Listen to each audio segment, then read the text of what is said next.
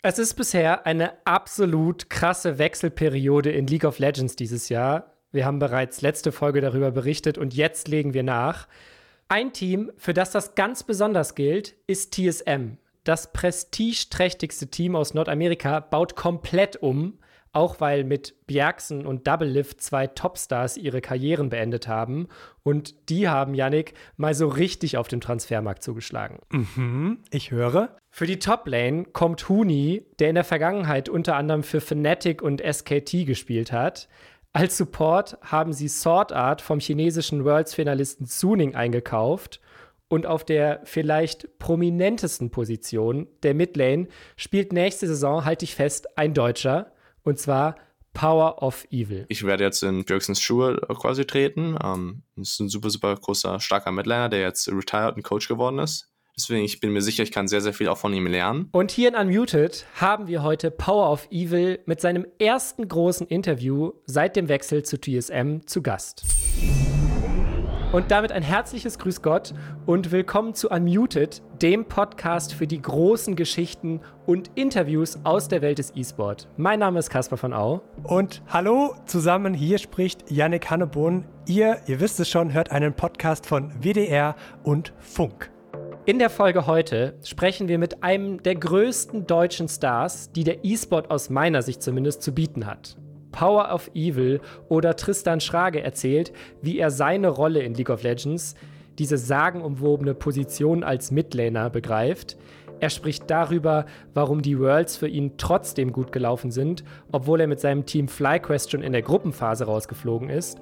Und Tristan verrät, was ihm bei Vertragsgesprächen mit Teams noch wichtiger ist als das Gehalt. Unmuted heute mit Power of Evil.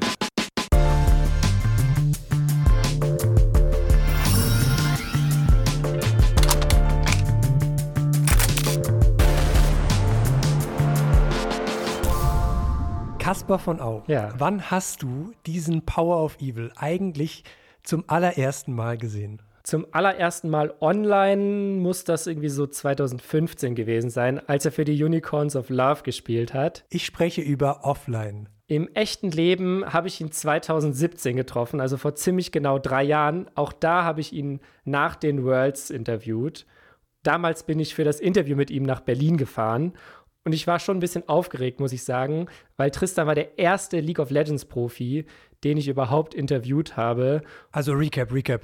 Der E-Sports-Journalist Caspar von Au, du warst damals 15, glaube ich. ich war damals 27. okay, 27 meinetwegen. Und du gehst in dieses Teamhaus. Wo, wo hat er damals gespielt? Bei welchem Team? Team Misfits in der europäischen LCS. Okay, also war schon ein kleiner, großer Name. Und welche Erwartungen hattest du dann ans Gespräch? Ja, das Interview war ja damals nicht für einen Podcast oder für so einen kleinen Zeitungsartikel, sondern für das Buch, das ich damals geschrieben habe über E-Sport.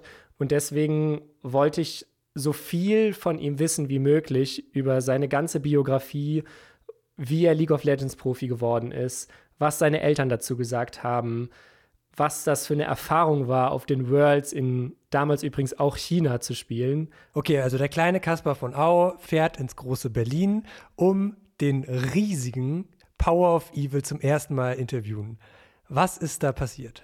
Naja, ich bin in dieses Teamhaus gegangen. Das war eigentlich mehr so eine Wohnung mit, ich erinnere mich noch so an riesengroße, schwere Vorhänge und ich glaube, es war auch Stuck an den Decken. Ui. Und wir haben uns halt zusammen damals ging das noch ohne Corona aufs Sofa gesetzt und ich habe einfach mein Mikrofon aufgebaut und dann haben wir, glaube ich, so, weiß ich nicht, zwei Stunden geschnackt. Beschreib mal, wie sieht der aus? Das ist so ein Schlachsiger mit so einer dunklen Gelfrisur und ansonsten umspielt sein Mund und seine Augen immer so ein leichter Schalk. Das ist ein schelmischer, okay.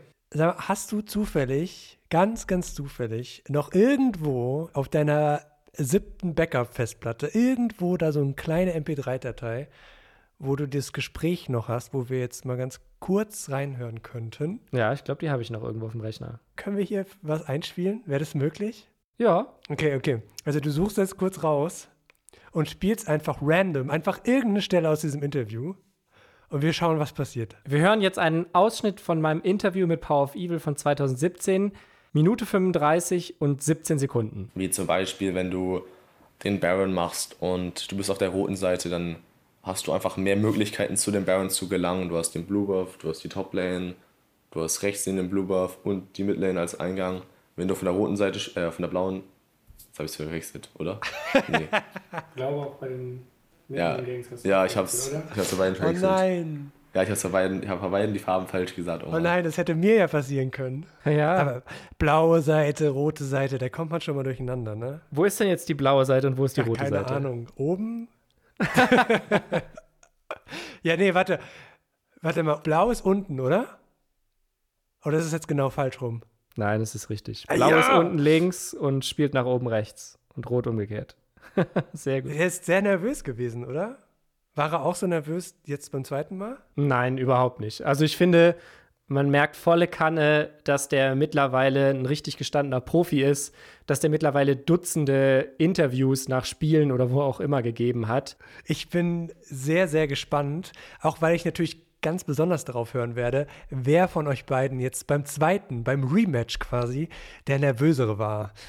Bühne frei für Teil 2 der Saga Caspar von Au featuring Tristan Schrage mit dem Titel Power of Evil schlägt zurück. Tristan, wenn du mal so einen richtig, richtig guten Tag hast in League of Legends und dann gibt es ja die Möglichkeit, theoretisch zumindest äh, eins gegen eins in der Mitte zu spielen. Was würdest du sagen, wie viele Pros auf der Welt können dir dann das Wasser reichen und dich im 1 gegen 1 nass machen?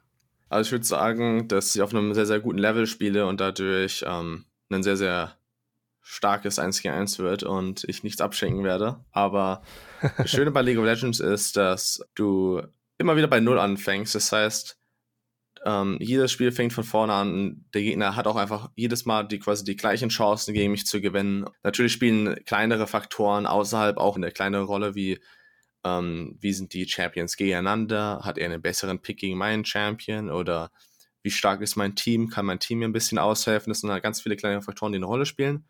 Aber wenn es eins gegen eins ist, da werde ich dann mein Bestes geben, dass ich da nichts verschenke. Okay, und jetzt so mal in Namen gesprochen, wie viele Midlaner sind da tatsächlich besser als du oder dir zumindest irgendwie ebenbürtig? Um, ähm, das ist immer sehr, sehr schwer zu sagen, weil es halt ein, wirklich ein Teamspiel ist. Aber mhm. ähm, ich bin sehr froh, sagen zu können, dass ich auf dem Worlds-Level-Kaliber gegen die Midlaner wie Chovy und Knight ähm, sehr, sehr gut performt habe auf der Weltmeisterschaft und dadurch meiner Meinung nach mich auf jeden Fall mit den Besten der Besten messen kann. Aber ich müsste sagen, dass Chovy nochmal eine, eine Ecke besser war bei so Last-Hitting, also quasi Minions. Er hat einfach sehr, sehr gut diese Minions gefarmt und da kann ich mir noch mal was abschauen. Wie ist es so, gegen einen Chovy oder gegen Knight zu spielen? Also, wie, wie fühlt sich das an? Ich meine, gerade Knight von Top Esports, so was ich mitgekriegt habe, wurde ja im Vorfeld der Worlds als einer, ja, der besten Midlaner auf diesem Turnier überhaupt gehandelt.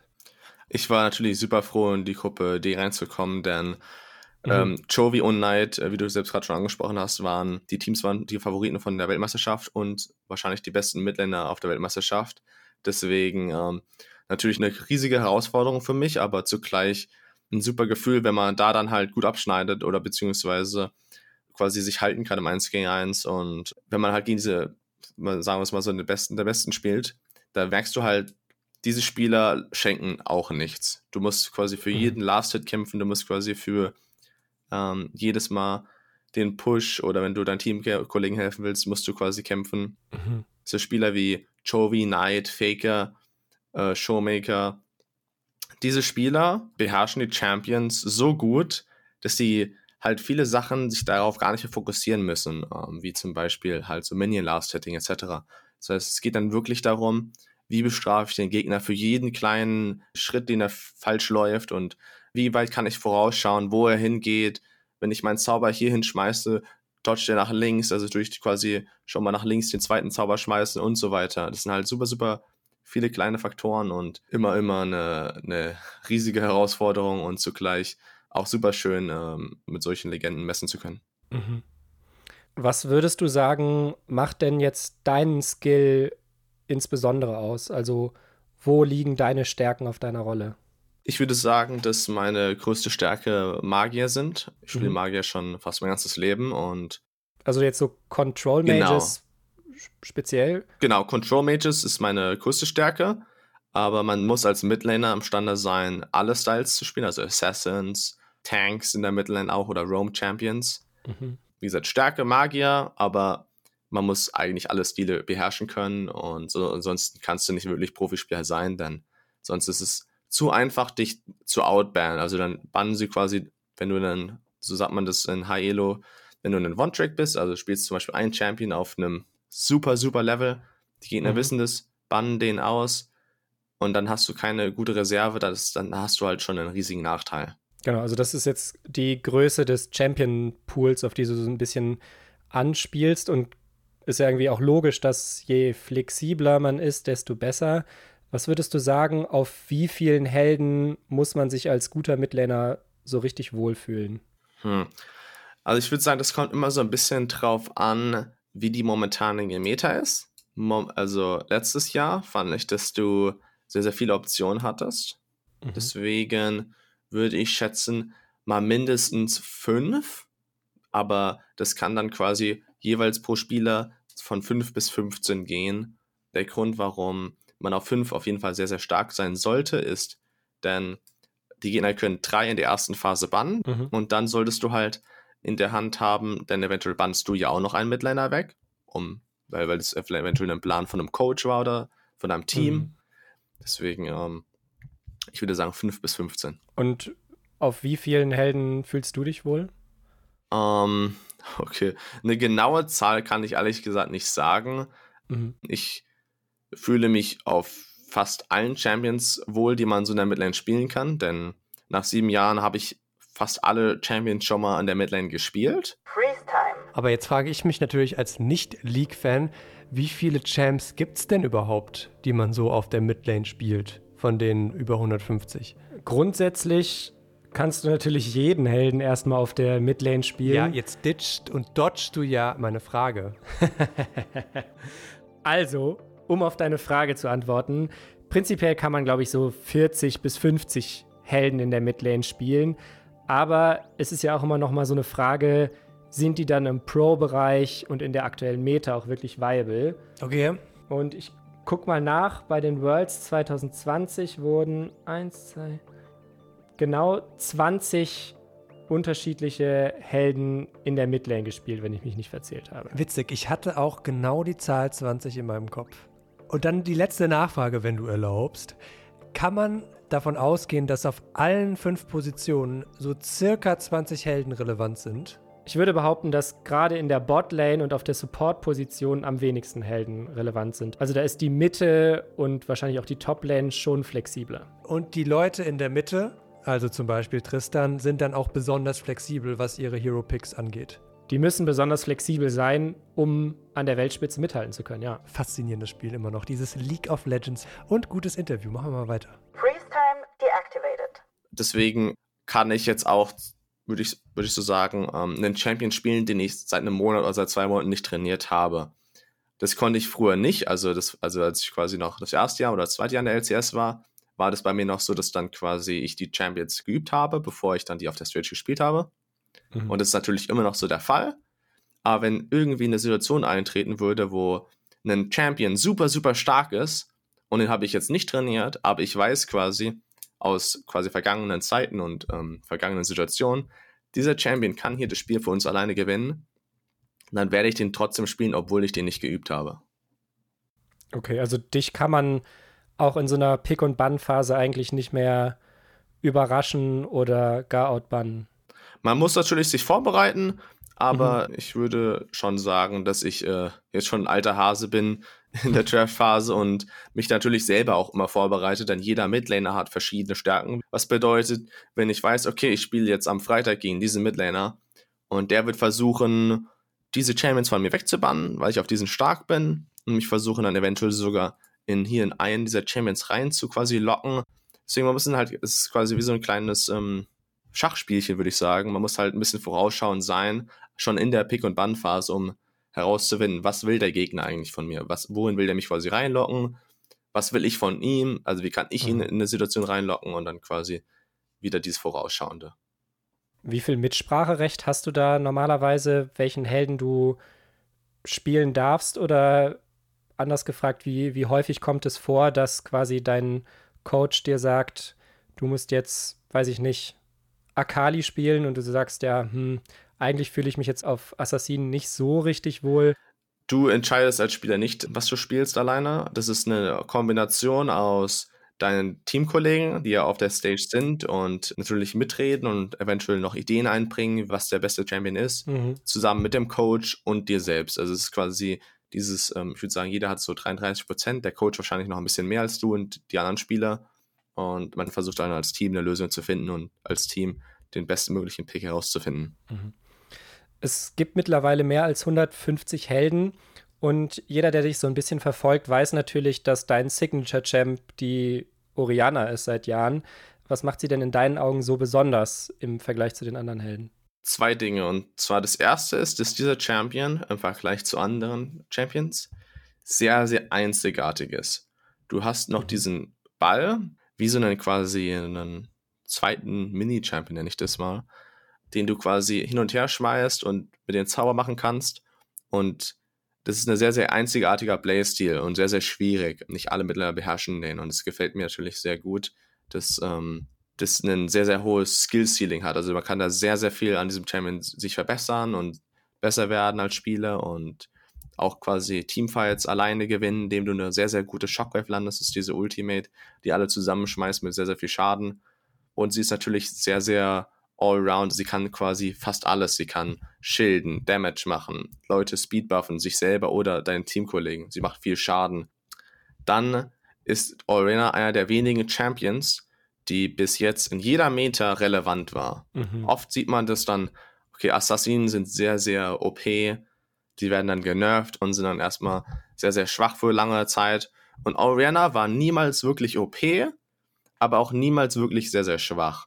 Sie war immer relevant und deswegen äh, gefällt mir Oriana sehr, sehr gut. Ist das dann auch so ein bisschen dein Glück gewesen, dass du dir ausgerechneten Helden ausgesucht hast, die ja, die niemals an Relevanz verloren gehabt hat? Sagt man das so? Naja. Ja, ich würde schon sagen, dass es natürlich ein bisschen Glück ist dabei, aber man muss natürlich als Spieler adaptieren können. Deswegen, wenn jetzt Oriana sehr, sehr schwach gewesen wäre und nicht wirklich ähm, viable war, ich glaube, es gab auch ein Jahr, wo ich sie nicht so oft spielen konnte wie sonst, weil einfach andere Champions ein bisschen besser waren. Mhm. Und du hast ihn ja dann immer noch in der, halt quasi in deiner Tasche. Kannst ihn ja immer wieder rausholen, wenn du denkst, er ist stark oder oh, jetzt ist das Item oder dieser Gegenstand äh, gebufft worden, jetzt kann ich wieder damit dominieren. Aber du hast eben ja schon so ein bisschen gesagt, du hältst dich selber für einen sehr flexiblen Spieler, der sich eigentlich mittlerweile auf jedem Held, der irgendwie gängig ist, wohlfühlt. Ist es aber trotzdem so, dass du dich auf Oriana dann vielleicht noch mal einen Ticken wohler fühlst, also dass du da noch mal ein paar extra Prozente rausholen kannst, ja, wenn du sie spielen darfst? Auf jeden Fall. Nur auf dem höchsten, höchsten Level ist, ist, ist, ist dieser riesige Unterschied. Spiele ich jetzt Oriana und hole eventuell diese 1, 2% mehr raus aus dem Champion als eventuell ein anderer Oriana-Spieler. Oder Mhm. spiele ich jetzt den Champion, wo ich vielleicht nur 99%, 98% quasi auf dem Level bin, aber er ist einfach viel besser in der Situation. Da würden die Mhm. meisten Spieler und ich auch sagen, der 98%ige Champion ist an sich besser, denn er bringt mehr für das ganze Team und hilft dir besser zum Sieg. Okay, also man ordnet eigentlich alles dem, dem großen Ganzen, dem großen Gameplan unter. Mein Kollege Yannick hat eine Frage an dich. Und zwar möchte er wissen, spürst du eine Verbindung zu Oriana oder ist das für dich eine rein geschäftliche Beziehung? Ähm, ich würde sagen, ich spüre da, es ist keine geschäftliche Beziehung. Ich spiele den Champion schon seit Jahren und er macht mir super viel Spaß. Ich weiß nicht genau, wie viele Stunden ich da schon reingesteckt habe, aber wie gesagt, tausende von Spielen in verschiedenen Matchups. Ich fühle mich super wohl mit ihr und werde das hoffentlich noch eine längere Zeit haben. Freeze time. Sehr schön, sehr schön. Ich dachte mir das schon, als ich die Frage dir mitgegeben habe. Ich selber habe dann. Ja, klar, Junge. Du hast doch das einfach nur so nein, nein, als, ich dachte mir das wirklich, Scherz mir weil mitgegeben. ich spüre genau das Gleiche, wenn ich mir das, ähm, ehemalige 1.5, 1.6 Model, den French Giggen, mir raussuche. Äh, also den hat ja jeder gepickt immer. 2, äh, 4 war die Kombination. Ja, habe ich tatsächlich auch immer gespielt, muss ich sagen. Ja, und genauso hat man ja auch die Elite-Crew immer gepickt auf der Terroristenseite. 1, 3, glaube ich. Der Grüne mit den kurzen Haaren so. Und die Elite-Crew ist übrigens auch der absolute Ursprung des Memes Lead Speak. Also 1337 kommt daher, wissen die wenigsten, aber kommt daher. Ist das so? Kann ich irgendwie nicht so ganz glauben. Ja, ist tatsächlich so. Quelle Internet. Schau es nach. Da hätte ich gerne noch mal eine, eine zweite Quelle zu, Yannick. Freeze time deactivated. Ich hatte das Gefühl, dass bei den Worlds, die ja jetzt gerade zu Ende gegangen sind, die Midlaner dieses Jahr nicht ganz so im Zentrum standen wie in vielleicht anderen Jahren. Hast du das auch so wahrgenommen? Ich würde sagen, dass das Teamspiel super, super relevant geworden ist. Also viel mehr wie früher. Der individuelle mhm. Skill ist natürlich super wichtig. Aber wenn beide Spieler individuell auf einem, sagen wir mal, recht gleichen Level spielen, dann geht es halt um, um den Teamskill. Aber abgesehen davon denke ich auch, dass Midlane an sich über die letzten Jahre an Relevanz verloren hat und andere Rollen wie ähm, Toplane und Jungle und Supporter sind sehr, sehr viel stärker geworden. Ist das aus deiner Sicht eine gute oder eine schlechte Entwicklung? Ich würde schon sagen, dass meiner Meinung nach Midlane vielleicht ein Tick stärker werden sollte wieder, denn Midlane ist das Zentrum der Karte und mhm. zum einen hat man dann viel, viel Verantwortung, aber man hat natürlich dann auch einen großen Spieleinfluss, denn als Midlaner kannst du halt sehr, sehr viel entscheiden. Okay, gehe ich jetzt auf die Toplane, helfe ich meinem Jungler, gehe ich auf die Botlane. Die anderen Rollen, wie zum Beispiel Botlane oder Toplane, haben nicht so viele Optionen. Sie können dann nur quasi, okay, bin ich, bleibe ich jetzt hier unten auf der Botlane und kämpfe mein 2 in 2 aus oder gehe ich in die Midlane? Sie können quasi jeweils nur nach oben oder nach unten. Deswegen, ich fand, als Midlaner sehr, sehr stark waren, hatten sie sehr, sehr viel Spieleinfluss und hatten sehr, sehr viele Optionen. Und man hat dann auch natürlich sehr, sehr gut sehen können, welcher Midlaner weiß genau, wie er was einsetzen muss. Wie kann er sein, seine Führung einsetzen, um sein Team ahead zu bekommen. Das heißt, du hättest gerne so diesen Star-Status, den, den Midlaner häufig hatten oder haben, wieder gerne ein bisschen zurück? Ein wenig, aber ich, ich finde es natürlich ähm, auch sehr, sehr wichtig, dass die anderen Rollen äh, fair behandelt werden und auch einen Spieleinfluss nehmen können. Deswegen, ich glaube, das ist schon auf jeden Fall besser jetzt, wie es jetzt ist, als früher. Aber ein Midlaner darf ja wünschen. auf jeden Fall. Du hast es gerade so ein bisschen angerissen. Die Midlane ist das Zentrum der Karte. Sie kann nach oben, sie kann nach unten. Sie ist irgendwie, ja, was die Bewegungen angeht, auf, mit dem Jungler natürlich zusammen die flexibelste Rolle. Aber was glaubst du, warum wird die Midlane auch in der Wahrnehmung von vielen League of Legends Fans und Spielern so als das Nonplusultra wahrgenommen? Hm. Also ich, ich glaube, dass man halt sehr, sehr viel Entscheidungen hat, macht es natürlich sehr, eine sehr, sehr schwierige Rolle. Denn sagen wir, du hast jetzt eine Wave in den genischen Turm reingepusht. Mhm. Jetzt hast du diese vielen Optionen vor deinen Augen und Jetzt musst du quasi in kürzester Zeit, am besten schon vorher mit dem vorausschauenden Spielen, abwägen, wohin soll ich jetzt gehen. Deswegen meine ich zuvor, dass diese Verantwortung, dass du sehr, sehr viel Verantwortung hast als Midlaner. Aber das macht es natürlich auch sehr, sehr schön, denn wenn du dich dann richtig entscheidest, kannst du deinem Team enorm helfen und ähm, eventuell das Spiel sogar für dein Team gewinnen. Dazu vielleicht passend und auch wieder zurück zu den aktuellen Worlds. Glaubst du, dass wenn die Meta mehr Midlaner fokussiert gewesen wäre, dass du dann euch vielleicht sogar ins Viertelfinale hättest carryen können mit FlyQuest? Es war super knapp. Deswegen, ich würde sagen, dass wir einfach, wir hatten leider ein oder zwei Spiele nicht gut gespielt und deswegen ähm, haben die anderen Teams, äh, Top Esports und ähm, DX, verdient gewonnen und verdient sind sie aus der Gruppenphase rausgekommen zurückschauend ist es immer ein bisschen schwierig zu sagen, woran hat es gelegen oder ähm, was waren die Fehler. Aber ähm, ich würde sagen, dass wenn natürlich die Midlane größeren Einfluss hat, dann kann man natürlich auch mehr Spieleinfluss einnehmen und ich würde mich als Spieler gut genug einschätzen, dass ich da hätte ähm, eine gute Leistung bringen können. Sehr diplomatische Antwort auf jeden Fall. Was war denn für dich der, der schönste Moment, das, das Highlight auf den Worlds? Ich fand alle Siege, die wir hatten, super klasse, denn in beiden Spielen gegen die Unicorns of Love, sogar eins meiner alten Teams, hatte ich äh, sehr, sehr viele Kills geholt. Zum einen habe ich mit der Syndra ähm, im ersten Spiel eine starke Leistung abgefordert und die wurde dann auch die Rest der Zeit gebannt gegen mich.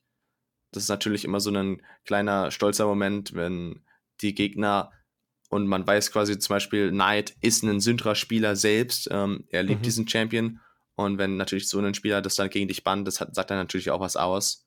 Und deswegen, das war ein äh, super happy Moment und äh, ich konnte auch die Vayne spielen gegen ähm, Unicorns of Love, gegen Castadin. Das ist ein sehr, sehr starker Counter-Pick. Und sie hatte dann auch super gut funktioniert. Ich hatte drei, vier Solo-Kills, auch einen Quarter-Kill in dem Spiel. Leider hat es für den Pentakill nicht gereicht, aber man nimmt, was man kriegen kann.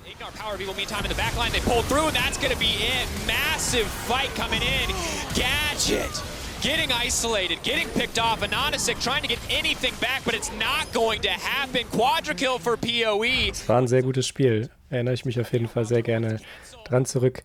Wie war denn das, das Wiedersehen mit den Unicorns? Also natürlich auf der einen Seite auf der Rift, aber mit den Spielern hast du ja, oder zu den Spielern hast du ja vielleicht jetzt nicht so eine persönliche Beziehung, aber mit wem du natürlich eng verbunden ist, ist zum Beispiel Sheepy, der, der Trainer, ja, mit dem du zusammen deine Karriere, du hast es eben kurz angedeutet, äh, 2014, 2015 war es, glaube ich, bei den Unicorns angefangen hast. Wart ihr irgendwie danach noch anschließend ein Bier zusammen trinken oder irgendwie feiern? Nachdem wir dann ähm, leider beide ausgeschieden waren, sind wir dann noch in eine Bar gegangen und haben ein bisschen ähm, einfach gequatscht ähm, und ein bisschen uns noch alte Geschichten erzählt, jetzt über die Jahre, wie es ihm ergangen ist, wie es mir ergangen ist und es war auch mal schön, quasi so ein bisschen ähm, was vom anderen so nochmal wieder so persönlich kennenzulernen.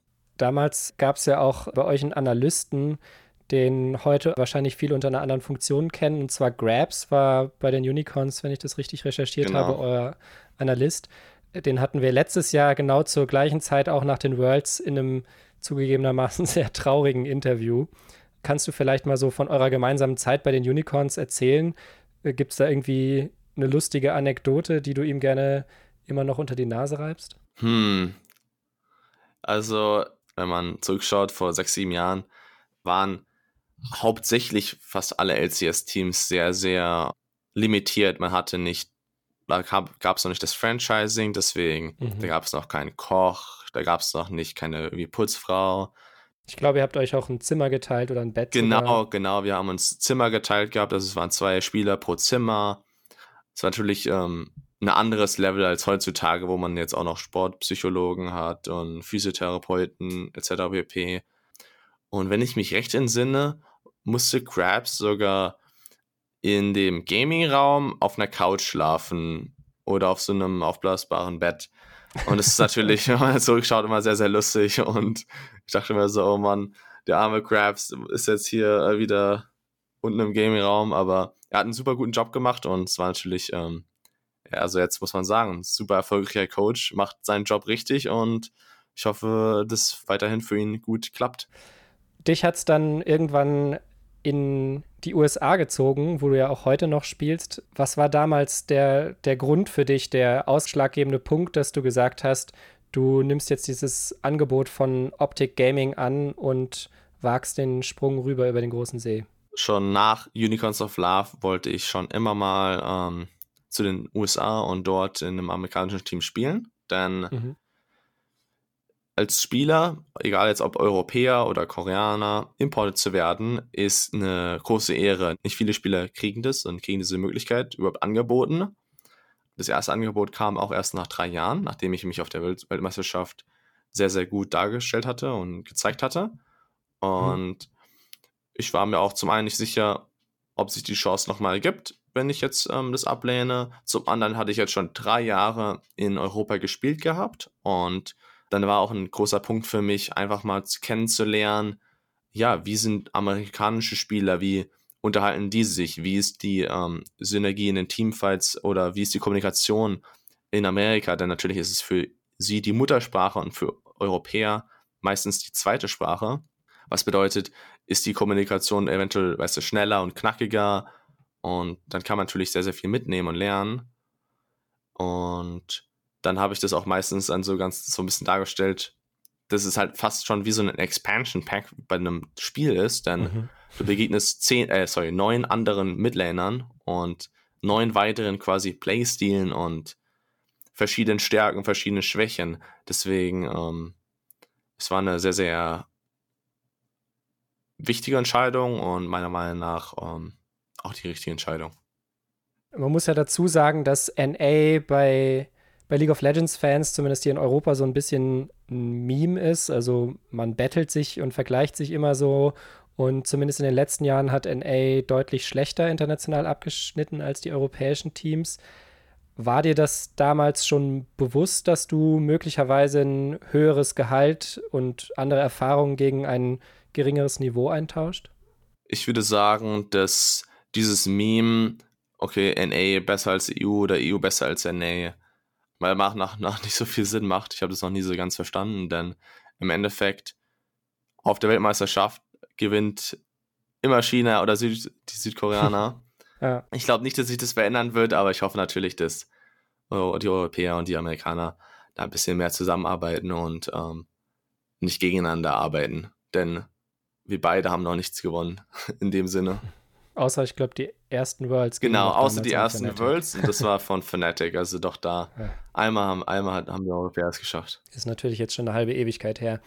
Aber trotzdem, um da nochmal so ein bisschen nachzuhaken, wir haben in unserer letzten Folge darüber geredet, was E-Sportler eigentlich so verdienen und da auch über dieses Interview, was äh, Wippo letztens gegeben hat und der gesagt hat, dass als damals vor ein paar Jahren das Angebot von 100 Thieves kam, nach seinen Angaben haben die ihm damals 2,4 Millionen US-Dollar in drei Jahren angeboten, also wirklich, wirklich viel Geld.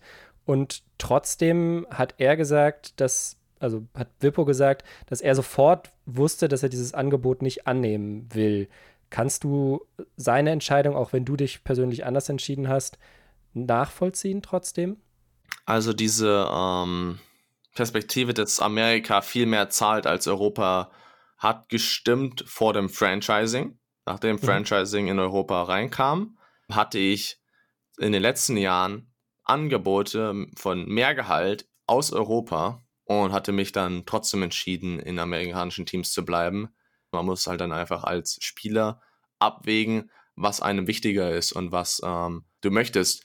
Äh, wenn ich mich recht entsinne, hatte Rippo in diesem Artikel gesagt gehabt, dass er nicht rübergehen wollte, denn er hatte erst ein Jahr gespielt und ihm war wichtig, äh, mit Reckless und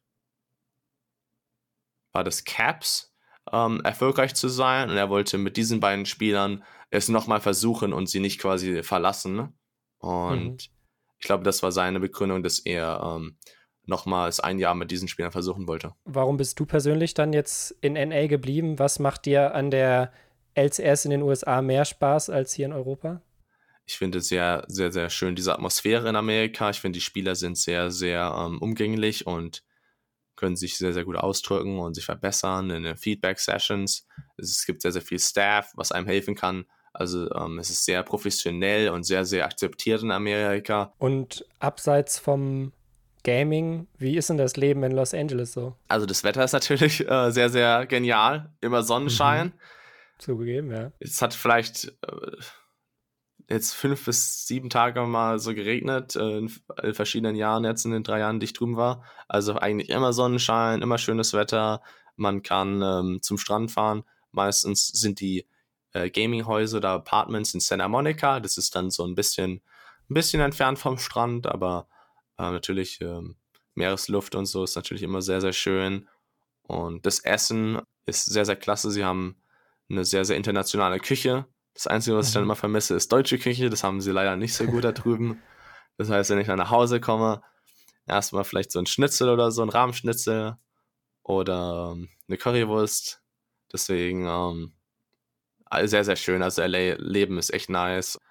Aber ich würde sagen, ähm, dass Spieler in der, in der NALCS ein bisschen mehr so in der Bubble sind von ihren Teams als in Europa. Wie meinst du das? Spieler in der NALCS sind sehr, sehr aktiv so in dem Team mäßig, also quasi die Spieler mhm. hängen ein bisschen mehr aus miteinander, äh, gehen mal zusammen wegessen, gehen mal zusammen, keine Ahnung, Tennis spielen oder so in, an ihrem freien Tag. In der EULCS ist es mehr, Spieler hängen auch mit anderen Spielern aus anderen Teams ab.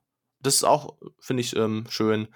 Aber der, der, der, der Grund, warum das ist, ist, dass in Amerika ist es, sind die Gaminghäuser bzw. die Apartments weiter voneinander entfernt. Deswegen ist dieser, mhm. dieser Weg dann äh, ein bisschen länger, den man dann zu einem anderen Teamkollegen halt fahren müsste.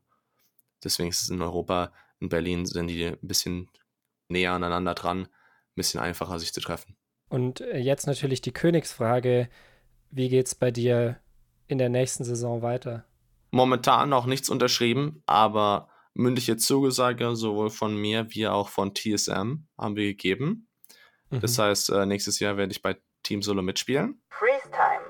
Janik, mittlerweile wissen wir, dass der Wechsel von Power of Evil zu TSM geklappt hat. Er ist also offiziell der neue Midlaner für das NA-Team.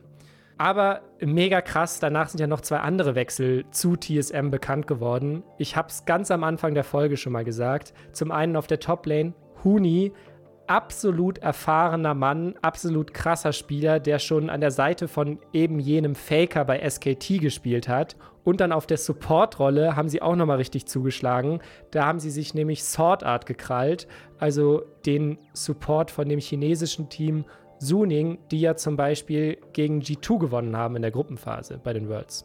Und zwar soll der laut Medienberichten für seinen zweijährigen Vertrag sechs fucking Millionen US-Dollar bekommen, also drei Millionen Dollar pro Jahr. Und das passt natürlich ganz wunderbar zu unserer letzten Folge.